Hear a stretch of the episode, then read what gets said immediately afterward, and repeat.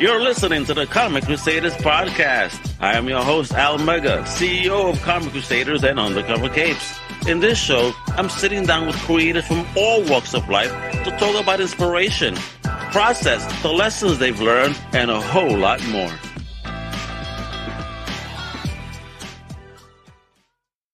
Well, what up, man? This is your boy, Al Mega. Welcome to a brand new Comic Crusaders podcast. And today, folks, woo! We're talking some indie comics with an amazing creator over here. I mean, not just that, he's a producer, he's a director, he's the writer and the creator of this particular project, Supernatural Baby Detective. Oh, man, I read that first issue. Man, what a twist. I wasn't expecting them to introduce the man himself, the big brains, the future legend, the superstar, Kenric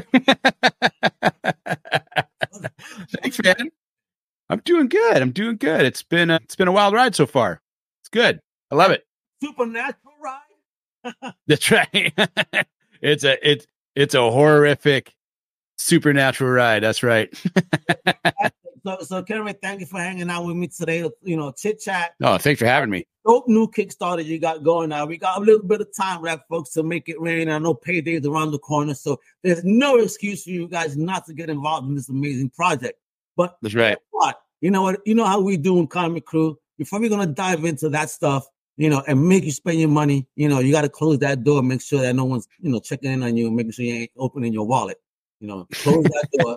And before we do that, we're going to give you time because we're going to dive into Kenric's origin a little bit. All right. So, Kenric, tell us a little bit about yourself, where you're originally from. And my favorite question, I always love to know this.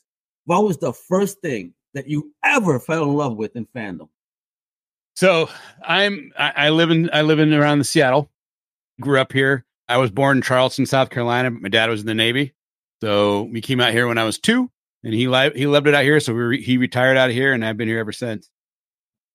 Yeah, I work in the corporate world. I do a lot of tech stuff, and I just always loved comic books. You know, since I was a little kid, and so the first thing I really fell in love with when it comes to fandom is probably the X-Men, and most specifically probably Magic, because my brother had a bunch of comic books in his back of his fucking closet, and I'd sneak into his room and I'd be reading books, and I thought he was going to kick the shit out of me, but he came in and said, "Oh, you like these?" And then he showed me a bunch of them, and that was the first little Magic miniseries that he gave me, and I read, and yeah, I was hooked. You thought your brother was cool also?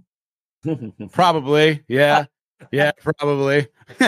I mean, he was always pretty cool. We did a lot of stuff together. He's 5 years older than me, so he was pretty cool about things. I mean, for the most part, until he hit high school, then he was a dick. I think every little brother would say that about their big bro, especially if there's a dispute. You just like that. You know, it's hard because you when you're a kid, if you have an older brother, and you tend to idolize them, you know what I mean, and you want to be around them, you want to hang out with them, you want to do what they're doing, and they don't want their kid brother around. Of course not. We don't want to get into the trouble as we're getting. You know, one of us is enough. Right. You don't need both of us getting our ass beat, please. That's right. That's right. About this guy, I'm saving you. That's right. That's right, man. It's all the time too. It didn't help that my parents would always blame him for everything and let me get away with shit. I get the life of a big brother because I'm the big brother in my family, and yes, that is the story there for sure. I'd rather it be me because I was already used to taking the hits anyway. So, you know, it is what you know what I mean? You're good to go. I got the kid. Don't worry. I did it. All right. So I did it. So did you have a good group of friends behind you when you geeked them, you know, outside of your brother, or were you kind of dolo? I did. I was pretty lucky. When I was like in elementary school and junior high, I played football. I played soccer. I loved playing sports, but I had a good group of friends that were into comic books, that were into basically the same things that I was into. So I was pretty lucky. Wasn't until like high school that things kind of, that dichotomy changed a little bit based on the fact that they wanted to play Magic because I graduated in 93. And so they want the class in 93. Oh, nice. Class in 93. Yeah, they wanted to play Magic the Gathering, and that just wasn't my thing, you know what I mean? I wanted to chase girls and smoke weed and, you know, and drink and Have some beers. Doing the shit that we were supposed to be doing in '93. Exactly. That's what I wanted to do, and they were still wanting to play Magic, and I just was like, man, I'm just not into it.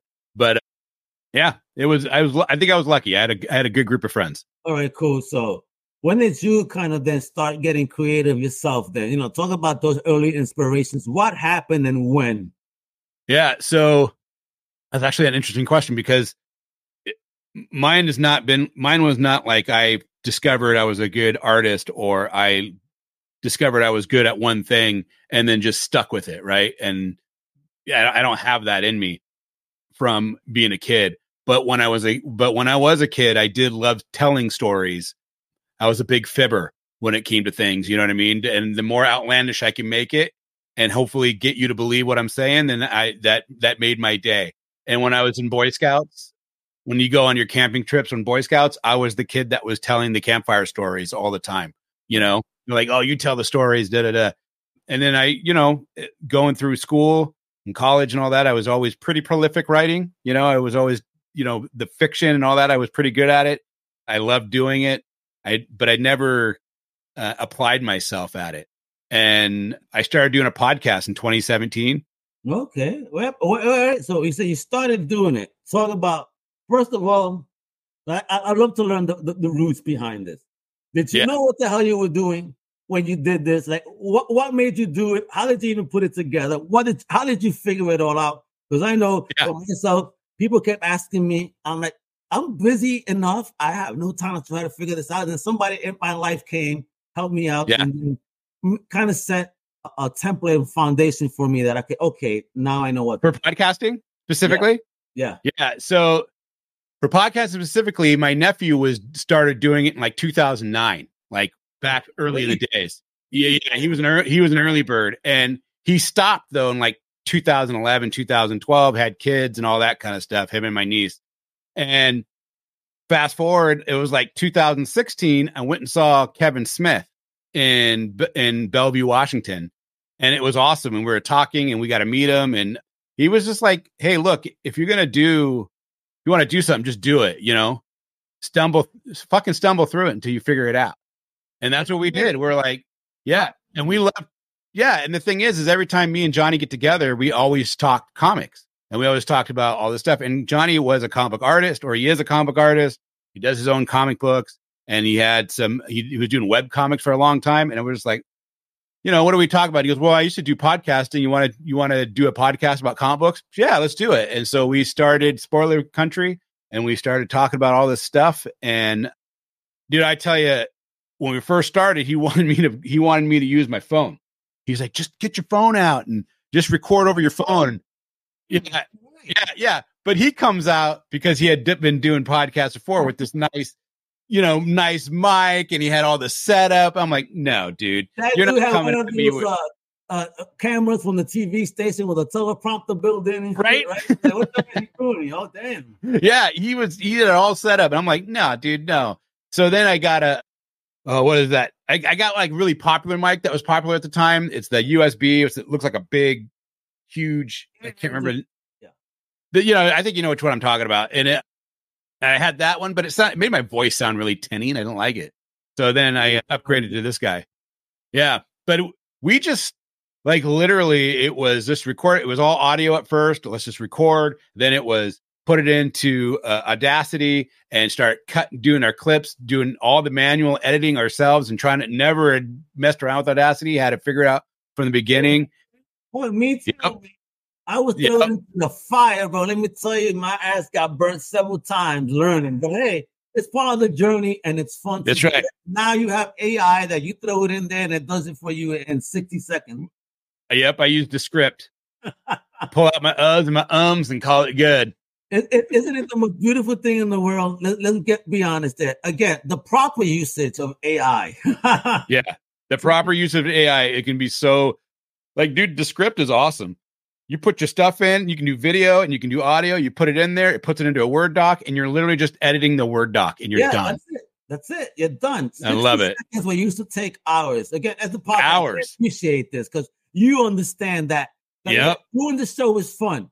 Doing the editing, not so much. Yeah. And the other thing that I learned was I found the tool called Levelator, and that was game changing for me because then you up. No pun intended. Yeah, it would level everybody and make everybody sound the same level. So you didn't have one person way high and one person where you can barely hear them. And then, you know, you got them all the same and then you're going and it sounds good. I liked it. Yeah. Fantastic. You see that? But after we get going, you start, you know, I mean, I'm sure you go through this yourself because you're talking. I've watched your show and you do a great job, man. You really do. And watching everybody on there. And, you know, I got to a point where I was like, I like telling stories. I got a lot of stories to tell, and I want to do something more than just be somebody who talks about somebody. I want to do my own thing. Yeah. I want to do something. So I was like, I'm going to throw my hat out there, and comics is something I know, something I love. So I salute you, man. Thank you, sir. That takes courage. Cause again, you're putting yourself out there on a way different level. Now this is podcasting and talking here is one thing. You know what? We know what we're doing here. But when you get into something that you created from your heart, holy shit! Now, you know, that's a baby. It's coming from within you differently than what this is. Dude, I tell you, it was hard, man. I wrote the script. I wrote the story. I wrote the scripts. And then I gave it to Johnny and he wanted to be a part of it. I'm like, yeah, of course, man. And then he starts reading. He starts wanting to change something. And I'm like, insta dick. I'm like, no, man. You can't. I can't have you start changing things. And you know what I mean? It was like, I become a control freak. Consuelo. No. Yeah. No. But it worked out. He did the colors on it, and Ram Sandoval's did all the art. And man, I'm excited. I'm excited. I'm really excited. Okay, so before I show off the Kickstarter video, I'm about to put that on screen. What I want to know, what was the actual seed of this? Did this happen in a random conversation? Was this something that was internal within you since a child? When you came out and was born, when you said, "Why?" You were like, "Baby detective," you know, was your first. So, I've been a big reader my whole life, right? Not just comic books, but just books in general. And the older I gotten, the more I tend to like supernatural, hard-boiled detective style stories. Like, I love Hellboy. I love John Constantine. I love Sandman Slim by Richard Cadry. There's just all these, you know, there's all these styles of books. And I don't know, I've always been in the bag for those. So I was actually doing an episode and I was talking, I want to say it was Michael Tanner of Junior Braves of the Apocalypse. I think it was him that was on and we were talking. And I love random words like Dr. Seussian kind of things. Blown together like squirrel nut zipper pancakes or whatever, you know what I mean? You just kind of random words together, right? And we were talking about something and I said supernatural baby detective and it made me laugh and I was like, oh, that's funny. And then the next day I was like, oh, there's a story there that could be kind of weird. And it stuck with me. And I thought, well, maybe I can write something that's kind of like, and I wanted something to write towards. I had started writing a sci-fi thing. And it was like a dream that I had for this sci-fi. And I was like, I want to do this. And then I just decided, you know, I'll still finish it. But I kind of dropped the ball on it because this idea came to me and I got excited for it. And I went down and I bought a big ass whiteboard and a 6-foot whiteboard, stuck it on my bedroom wall, started writing all the characters out that came to my mind, started plotting it and outlining it. And when I first did it, I thought it'll be like a Look Who's Talking with like a supernatural twist. It'll be cute. God. Classic movie for those that don't know. Holy crap. Yeah. And then but that's not what came out. That's not what came out at all. It's something completely different. And there's some comedy in it. It can get pretty dark and there's definitely horror involved. So don't worry. And, more questions coming up. More questions coming up. Let's take a pause for just a moment as we're going to show up right now the Kickstarter video, folks. You know, put your wallet out because this is something that you're going to want to, you know, spend some money on. Let's do it. I love it.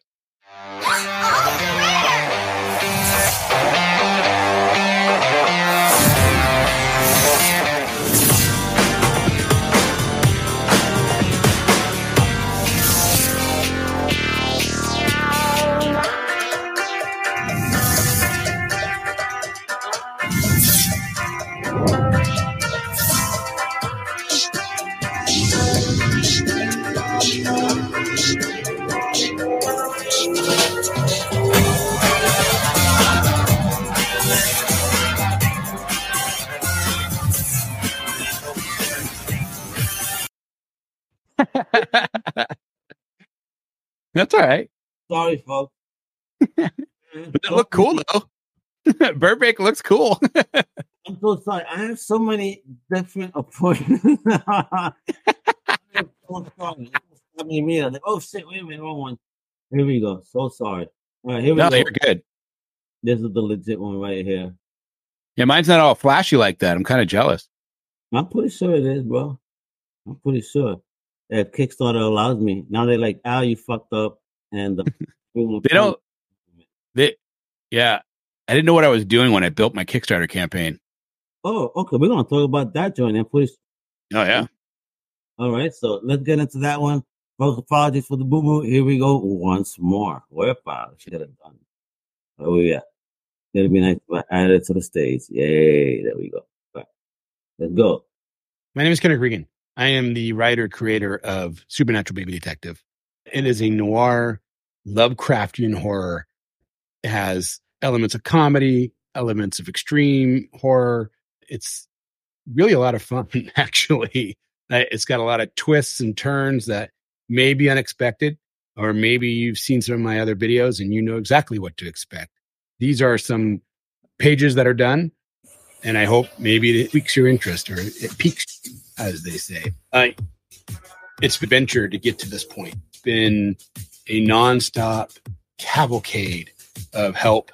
I've been very lucky to have an amazing team. Ramses Sandoval, as the artist, he comes out of the Yucatan down there in Mexico. I have Jay Horsley III doing all the colors and a lot of art direction and a lot of the pictures that you see through the rewards and all that. That all comes from him. I have Greg Smith, who came on board and is helping me put this everything together. It's been amazing. I got lucky. I got Richard Starkings, an Eisner Award-winning letterist. What the hell? Read the script, came on board. I don't know what else to tell you. If you can get someone like him to come on, then it's worth checking out. I hope you guys give this a chance, because it's a passion project of mine. Put my own money into it. Everybody's been paid. The only thing I'm building up to now is printing costs to get everything out. There's lots of rewards you can go through. If you have any questions, reach out. Let me know. I just really hope everybody enjoys this. It's been an adventure. Let's have fun together.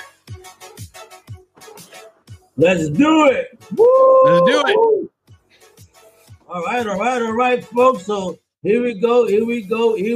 So with 65 backers over $3,000 goal, he's at 3,176. So congratulations, you are. Thank you.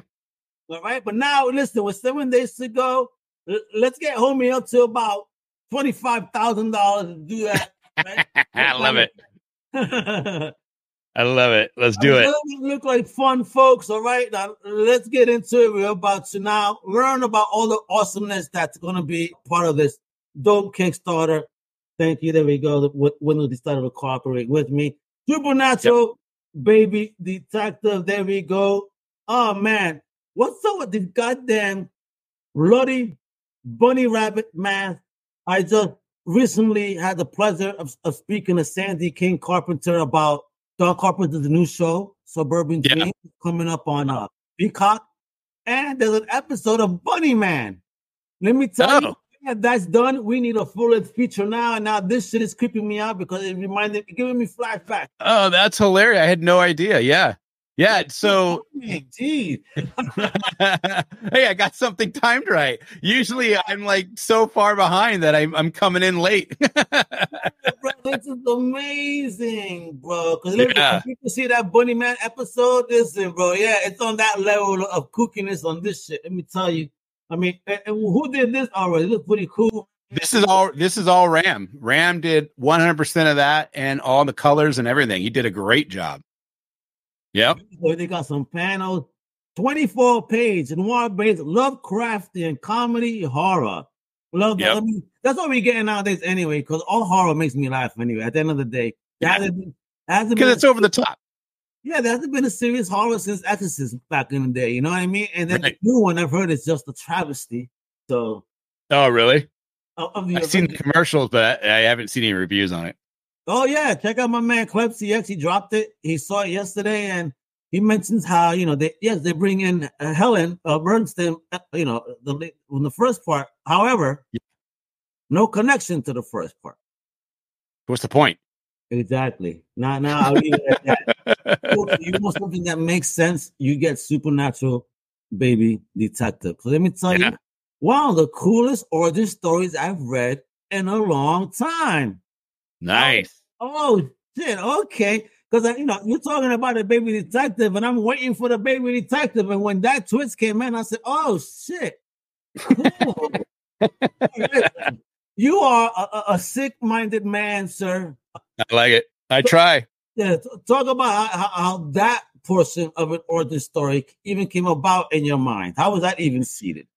Yeah, you know, when I started writing it out, I knew who Frank was going to be and how Frank was, but I needed to get him there and how I was going to do it, and I needed it to make it to where it would be outlandish, but at the same time, when you start thinking about it, you're like, oh, I can actually understand why he is the way he is, you know, and have a way for you to, I wanted people to connect with him on both a level of being an older person that might be into reading the story, or somebody that's like, hasn't had this type of story put in front of them before. And, you know, and I felt like it was original, and I don't really know where the idea of bringing him into that circumstance came in. Like, I don't know where it just came out when I started writing. You know, question that is, you know, do you smoke? Yeah. I don't. I used to smoke weed like a lot, and that shit crazy to me. I was like, oh damn, you got to be a smoker or some shit, bro.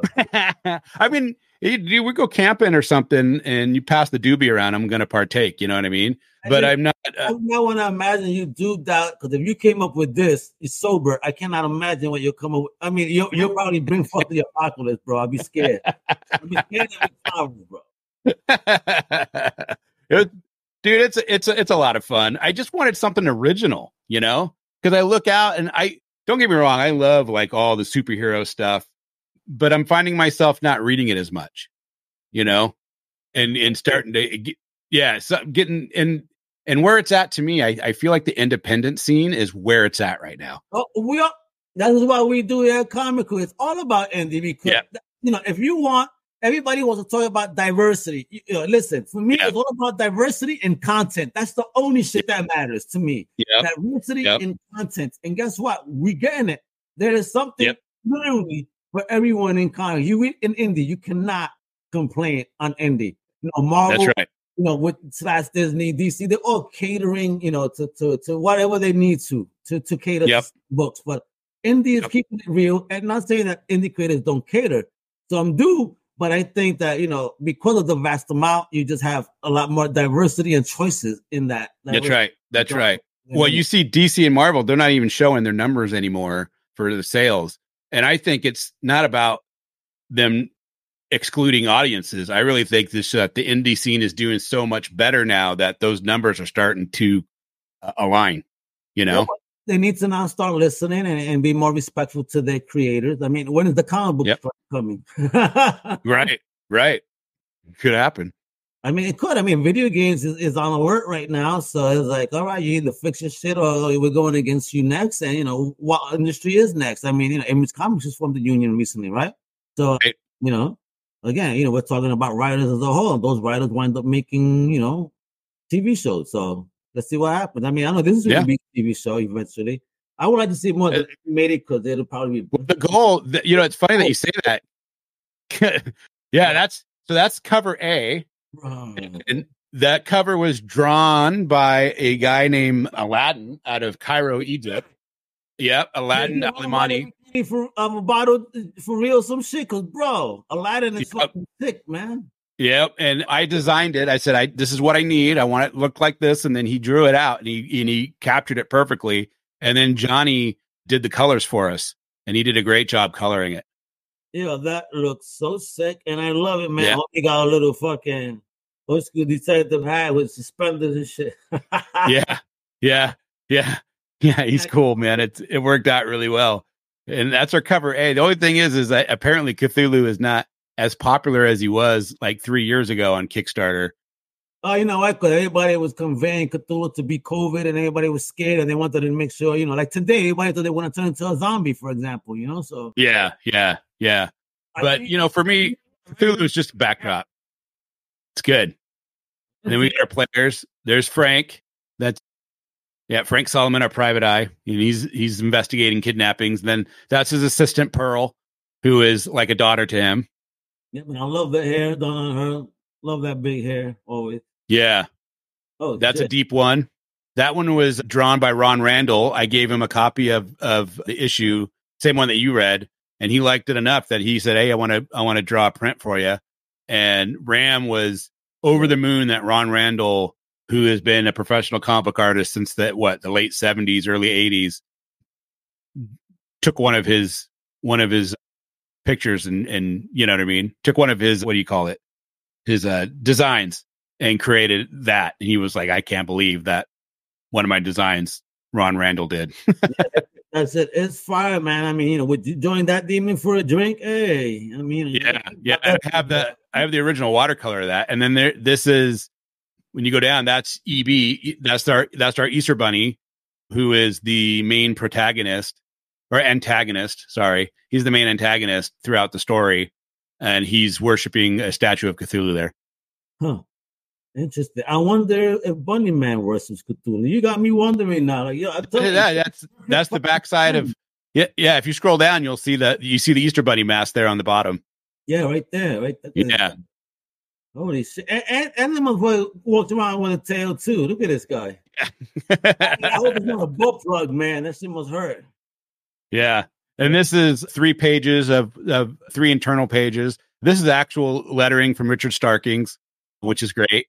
Yeah, yo, how did you even land the legendary Mr. Starkings, man? I have a buddy that had been close friends with him for a long time, and he said, "Hey, you should read this script." And he read the script, and he said, "I like it. I want to work on it with you." And yeah, got lucky. Just luck, really. But sometimes it's who you know. That means that you're on the right path, and you got, you know, people on that level that see what you're doing, bro. That's just an amazing sign. Blast, brother, blast. Yeah, I appreciate it. And look at this. I mean, you know, you were about to tell me when I mentioned about the animation. I mean, because it looks in an animated way. Well, that's one of the goals. So this is a 4-issue arc. This is issue 1. Issue 2 is fully written. Issue 3 and 4 are outlined and ready to go. I'll start once we start this coming week on pencils and inks on issue 2. And once we get done with pencils and inks, I'll write issues 3 and 4. And then that's the variant cover. And yeah, that's a cool one because that is an homage to the EC horror books of the 1950s. And then it's also a double homage because it's an homage to Iron Maiden Killer's album, the cover. From back in the day. We need to be listening to as we read the book. Is that actually might kind of go well together, yeah.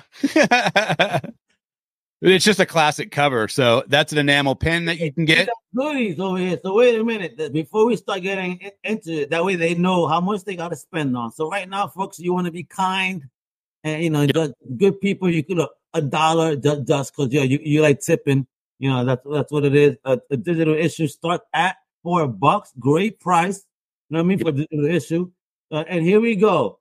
Get yours before they sell out. You could get a deep one enamel pen for $8.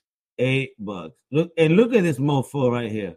Yeah, it's good. They did a good job on it. It's detailed.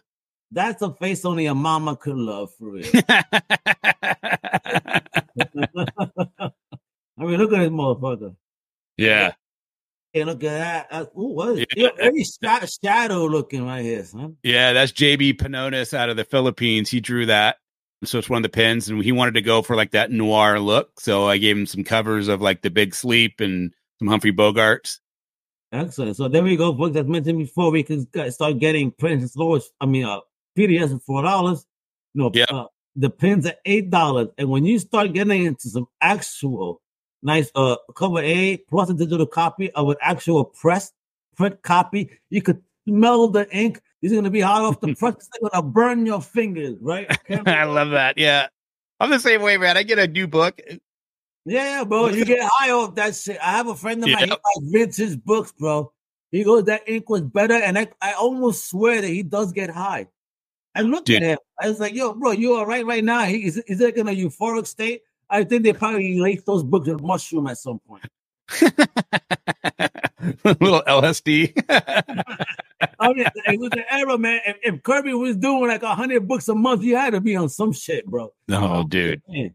You know? So check this out. You could get the dope cover B print right off the press. I mean, for $15. You know what I mean? Which is really dope. I mean, then you got the deep ones exclusive prints. Ron Randall at $15. You got the JB. Panotes at $15, covers A and B, a double whammy right there, baby, for $21. Yep. You know, plus the digital. Yeah, exactly. Throw that in there, folks. That means you get these, keep them pristine, get them CGC or get them signed. Make sure you have a witness, you know, because this is going to be the next big thing. You know, trust me, you won't regret it. Going to be some fire, and there we go. The homage at 22. I mean, with enamel print as well. So that's a dope bargain. I guess I'm. You know, old school like that. Look it. Jesus Christ. I wish people will understand that maybe recording our friends. All right. You know, and I'm sorry because I was supposed to be off. I get it, man. Don't you love this? Like, yo, if you reject, it's because you're actually maybe in the middle of something. So give me a moment. And so with that, then there we go, folks. We have all right, so start, you know, when you get into those numbers, now we're talking some serious stuff, yo. So we need to go look at these goodies, you know, extensively now. So $65 right here, right? Boom, boom. Yeah. So you get A and B, all the digitals, and the Randall print. Ooh. So that's 10 items right there you're talking about, all for $65. Yeah. So, and plus, of course, you can add on stuff because I know you guys want to. You can do some add-ons, yeah. Of course, I mean, who doesn't want to do add-ons? You want to spend, you want to support. Here we have one here. Get cover A, cover B. It'll both covers one great price, and this has 12 items right here. Yeah.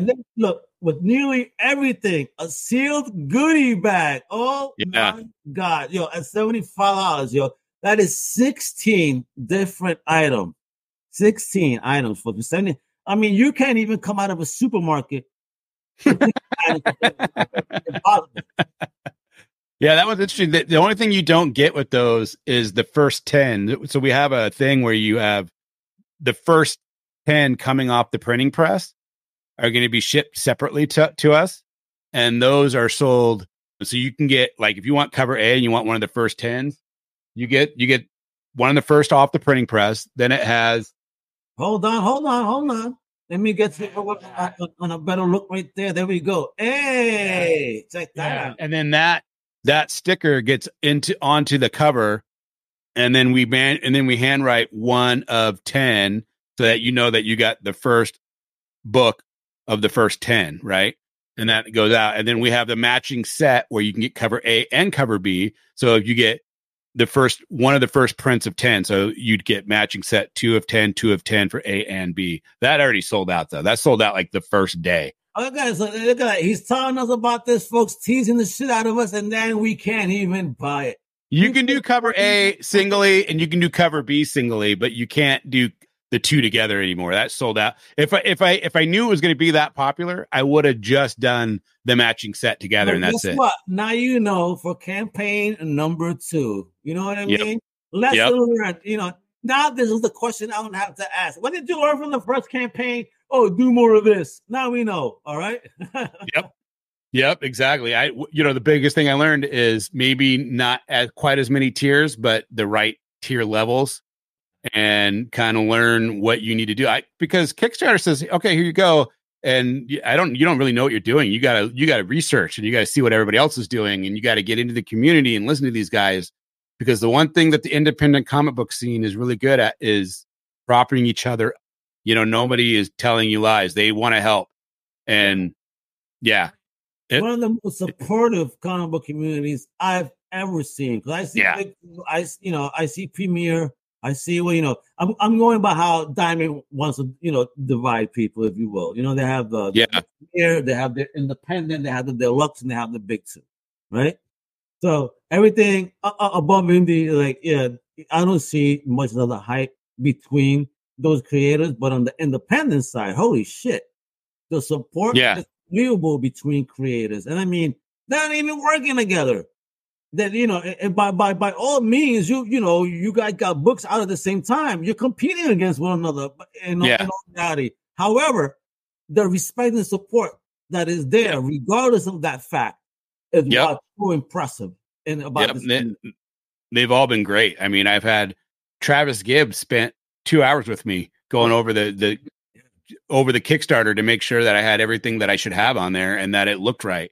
And Travis Gibb, Charles McAvey, just so many people. I can't even name them all because there's so many people who help. You see, I know all these names you're saying again because that's how the community is. Fantastic, great people, and I always love when you guys do this because you always got to make sure that we involve the retailers, the local. Yeah.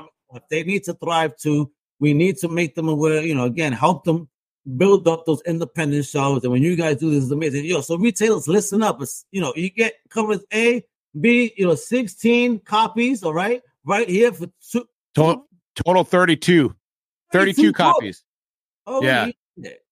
Hand over fist, you're winning on this, guys. I mean, yo, do the math. I mean, you don't even got to really do the math. It's, the 32 plus this. Oh, okay. You win. Yeah, and you're supporting indie, and you now got some new shelf porn. Hey, yay! That's what that is, you know what I mean. I know for the Mac daddies out there, you see an ass. I mean, me too. You turn around, but we do the same shit on the shelf. We're like, ooh, what's up that book? Oh, no. What's going on down there? We give it the same approach almost. Damn, all right, look, for real. Yeah, it's definitely a sexy book with an amazing, awesome story. And look, you want to see, guys, the stuff you missed because you just didn't want to catch on. You're waiting to this 7 days left. How dare you? You know what you missed out on? The early bird issue right here of that, right there. Yep. Right there. Look at all you missed. Look at all you missed. Isn't that horrible? Don't you feel bad about this? You gotta go all the other goodies that are available, right? So I'm sure. That's hilarious. Yeah, it's just the truth, man. We got to pimp the game. We have 7 days to go with 65 backers and a salute. So you amazing 65 backers for supporting indie because you know what the real is. But again, you know, even though he's met his goal with 7 days, let's make that even higher. I'm pretty sure he's going to do some more wild stuff. Maybe we're going to get some stretch goals planned out. Yep. I know what's going to happen, folks. If we get to $4,000, Kenric will do a George Costanza-style picture on a bear rug or a sofa. I mean, he will make it happen. I would totally do that, man. But look, you see, that's hilarious. I mean, you gotta go. I'm gonna give you two places where you could go to support this amazing comic book. The website sbdcomic.com take you straight. Or if you just want to go, if you're on Kickstarter right now, please look up Supernatural Baby Detective on Kickstarter. Again, 7 days. And I've been showing off the socials as well. The notes are below. You can follow my homie on Instagram at Kenric Regan. And on Blue Sky, bluesky.social, you know what it is. Now, what's happening, bro? Tell us these words, man. With the 7 days to go, what do you anticipate? And as soon as this is finished, how soon do you expect to get issue 2 rolling? Yeah. So we're hoping it's trending to about 4,700, which would be great. We have some cool stretch goals that we want to get out there. We got a really cool sticker, and we're going to do like a DVD style commentary with each page that you can read along with. And then I'm trying to convince a voice actor to read the book so that you can follow along. Like, do you remember so you and I are similar in age, obviously. We both graduated in 93. Do you remember those old school records you could get that would have they had the Hobbit record, and you'd have the Hobbit picture book, and you could follow along, and the person would be reading it on their, So I want to do something like that, and so we're just kind of working towards those kinds of things. Once it goes fun, as soon as it funds, within the week after that, we'll be able to send it to the printer, and then everybody should start getting their books in late November, early December. Oh, nice! There we go. Early Christmas gifts for everybody. We're When your family's arguing during Thanksgiving food, boy, you could go to a quiet room and read Supernatural Baby Detective and have a real good time and go back to them like, why are you messing with this? Yep. They'll go through the room. Yep, yep, yep. It's a lot of fun. And the goal is, as soon as we get that, we actually start, as soon as the Kickstarter's done, we start pencils and inks on issue 2. So, because that's already fully written. And then we'll get going on that, and then coloring, and then editing, and then we'll get everything. And so we're hoping to launch the Kickstarter for issue 2 in April. That's our current goal right now. We have 4 issues planned. The goal is this: get issue 1, get all 4 issues out, get a trade paperback out so people can have it in one item. And then my ultimate fantasy is to be able to run a Kickstarter to gain enough to make an animated movie out of it. Well, it's not a fantasy. You have now said the word. You have manifested magic, so it's going to happen. Yeah, that's the ultimate goal. Yeah, and we started our own publishing company called Spoilerverse Comics, and we have Ein's Anthology that's out already. We have this one, Jonely Nonely, which is like a Trailer Park Boys kind of style book. Yeah, it's fun. It's moronic comedy. It's funny. Johnny does all of that on his own. Yeah. And then we have 2 stories that we're working on right now that will hopefully launch after we're done with Supernatural Baby Detective. All right, so Spoilerverse is going to be getting busy, baby. Woo! Yeah, I can't wait. That's the goal. 2 last questions here. First, are you going to make any appearances at any conventions or shows anywhere people can meet you in person? Yeah, we're going to try to come up with the Emerald City Comic Con, and then Rose City just happened, so maybe next year. And then we're going to try to hit San Diego. And then, because I'm on the West Coast, so those are easy to drive up and down to go to. And then WonderCon as well in Anaheim. Yeah, and WonderCon, yeah, I'm in Anaheim. And I'd love to get over to, I want to try Baltimore, because everybody I've ever heard of said Baltimore Con is just amazing. Yeah, I've heard the same. I have not had the honor. I'm doing New York, next week. I want to go to New York. I've never been to New York City, so I really want to go to New York. Oh, you're not going to want to leave because you're going to want to leave because of the rent, but you won't want to leave because of the food. That's for sure. Well, I love food, so that'd be good. They're going to have to roll you out of New York City, let me tell you. I love it. My cousin lives in on Manhattan Island, so I'll be just going to stay there. Good pizza, good everything, and good bars and beautiful sights, and just don't step on a rat. That's all. Yeah. The nice big ones. Actually, I think rats are becoming Ubers in New York. They come with straps, and you basically put them on with a saddle. Yeah. So, all right. And lastly, what's some advice would you give to people trying to come up and out? Because here we go. You navigated. You're a nerd. You did a podcast, and from that podcast, you said, "I'm gonna do something." So, what type of advice would you give to somebody that maybe it's on the same lane? The best advice I can give is to just get out and do it. You have to start somewhere. And for me, it was, I read Neil Gaiman's How to Make Comics, right? And it's part of his masterclass, but it's free. And you can look up Neil Gaiman, How to Make Comics. It comes right up, and he literally walks you how he does it. And it's awesome. And I didn't know what to do. So I busted out PowerPoint and started using PowerPoint to make my pages, and then create my text boxes, because it made it easier for me to see what it could be as a page, and then start typing my story in. And that helped me a lot. And then from that came my script. So I wrote everything out in comic book form. And then my artist Ram really loved that, because it made it easy for him to go, "Oh, I know exactly what he's seeing. It's all right here. It's already mapped out." And so that worked really well. And just get a good team around you, reach out to people. If you can find a good mentor, that helps. I got lucky. I got a good mentor that just helps me out understanding the business, understanding where you need to go, and not scared to tell. And you know what? This is the best thing. Don't surround yourself with yes men. "Oh yeah, that's great. Oh yeah, that's great." Want real opinion or real advice. If you don't, feelings, if you have to, don't be an asshole. Yeah. Don't be an asshole, but tell me what you really think, and don't be, It sucks. Tell me why it sucks. Don't be like, "Oh, this shit sucks." All right, but why does it suck? Be honest about it. Exactly. You're 100% right, because those are friends. Those are friends. Ones that yes you, not friends. They don't want to deal with any. They don't want to deal with any of your issues. They don't want to deal with anything. Real friends deal with it. Yeah, they only want to deal with the winning side of the situation. You know. Yeah. Yeah. They'll be there when you're winning. Yeah. But they won't be there when you're hurting. I'm very lucky to be surrounded by people, in fact, that are about the journey. So for that, luckily. I think it's all about the journey, man. That's the hardest thing. You meet, like, even the way I'm thinking about New York Comic Con, even. Like, yeah, I know panels and, you know, but no, I think I actually want to hang out more on Artist Alley. I want to talk to my indie people. I want to, you know, keep celebrating. I mean, does Marvel Disney need me? No. Right. Does the independent community need a voice? Yes. Yes. So I think that's where I think I want to kind of lead my journey this year, New York Comic Con. Like, I've done the big stuff and it's been fun. Yeah. But you know what? It's you guys that matter. Yeah. I just want that original voices. I want original stories. I love Spider-Man. I grew up reading Spider-Man, one of my favorites, you know, and like what's going on. Yeah.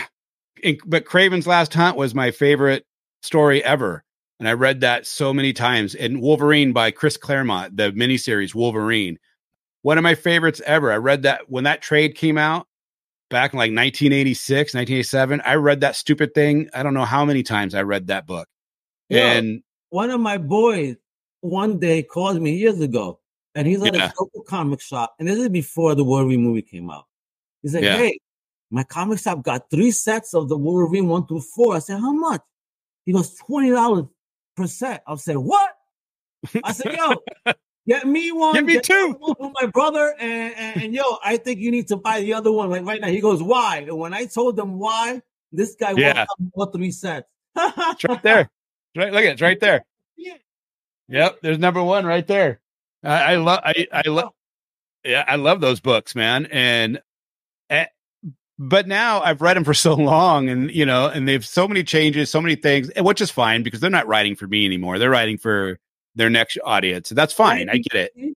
I think people like not in that year that we graduated are very like-minded. We all think on that level, like it's not for us anymore. Yeah, outgrown it, you know, and so you navigate towards the thing. Yeah, for us, like what you're doing. Yes, it could appeal to a younger audience. But it would definitely appeal to me because I was like, yo, this motherfucker's about to shit crazy. What the hell's going on here? I love this. You know, I love it. He said, I had a great time reading it. I smiled several times throughout the book. So, you know, when I'm able to, that makes me smile, you know, it makes me get glad. And even makes me say, oh, shit. All right. I think you have a winner on your hands. And I'm definitely curious to see how the story unfolds. I love it. Yeah, man. So you definitely got a fan in me. Thanks, Al. No, for sure. And my fellow Crusaders, support independent. The links are below. Again, I'm going to repeat one more time. Kickstarter, Supernatural Baby Detective. He's on Instagram at Kenric Regan. Also on Blue Sky, kenric.bluesky.social. Look at that. He got on so early that he was able to dominate and get his first name only. He's like the share of Blue Sky. You feel me? So you're right. That's cool. There you go. sbdcomic.com, baby. Total love. You know, that's Kenric Regan. Thank you so much for joining me. And thank you for just, you know, putting this and sharing. And you inspired me as a podcaster as well to see that story. I mean, you know, evolve and do new things, you know, and inspiration. Yeah. Keep going. I only see you winning. All right. And thank you, sir. Anybody that tunes in to our stuff, all right? So before we go real quick, when does your pod drop? My podcast? Yeah. Yeah, we were doing it every day for like 3 years. So from 2017 to 2022, we released over 850 episodes. Yeah, we took a hiatus. You know how much work that is. We took a hiatus for a year because we had burnt out. But we talked to Tommy Chong. We talked to Thomas Frank. We talked to so many big people and Robert Wool. We talked to tons of great people, but it just got when you get to the point where you're just like, you're done. You're just like, I'm burnt out and I can't just keep doing this. And really, I just love doing the independent scene because when you talk to people out of Hollywood, it's weird because you're promoting them. We're getting 130,000 hits a month on our website every time we dropped a new episode, right? So when you're doing that, you're giving them a lot of free press.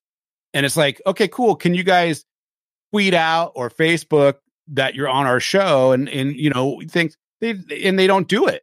And it's like, well, I'm doing you a favor. What the hell? So you just get the struggle of the little guy. Unless you're the big guy, it's the struggle of the little guy.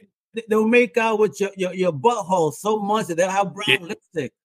Exactly. Independent guys, though, they're all about it, and they want to be, they want to get their name out, and they want to help, and they want to be there too. So it's all good. For me, not even about getting my name as helping me. I want to get your name out. I want to just, again, be an avenue and a lane. You know, I've had the platform for a while, and throwing in the podcast has definitely helped in sharing the independent comic creator journey. And with that, folks, once again, I am Al Mega with the amazing Kenric Regan. Thank you for tuning in. Thank you, sir. Do much love, mi gente. Hasta la próxima. Thank you for listening to the Comic Crusaders podcast.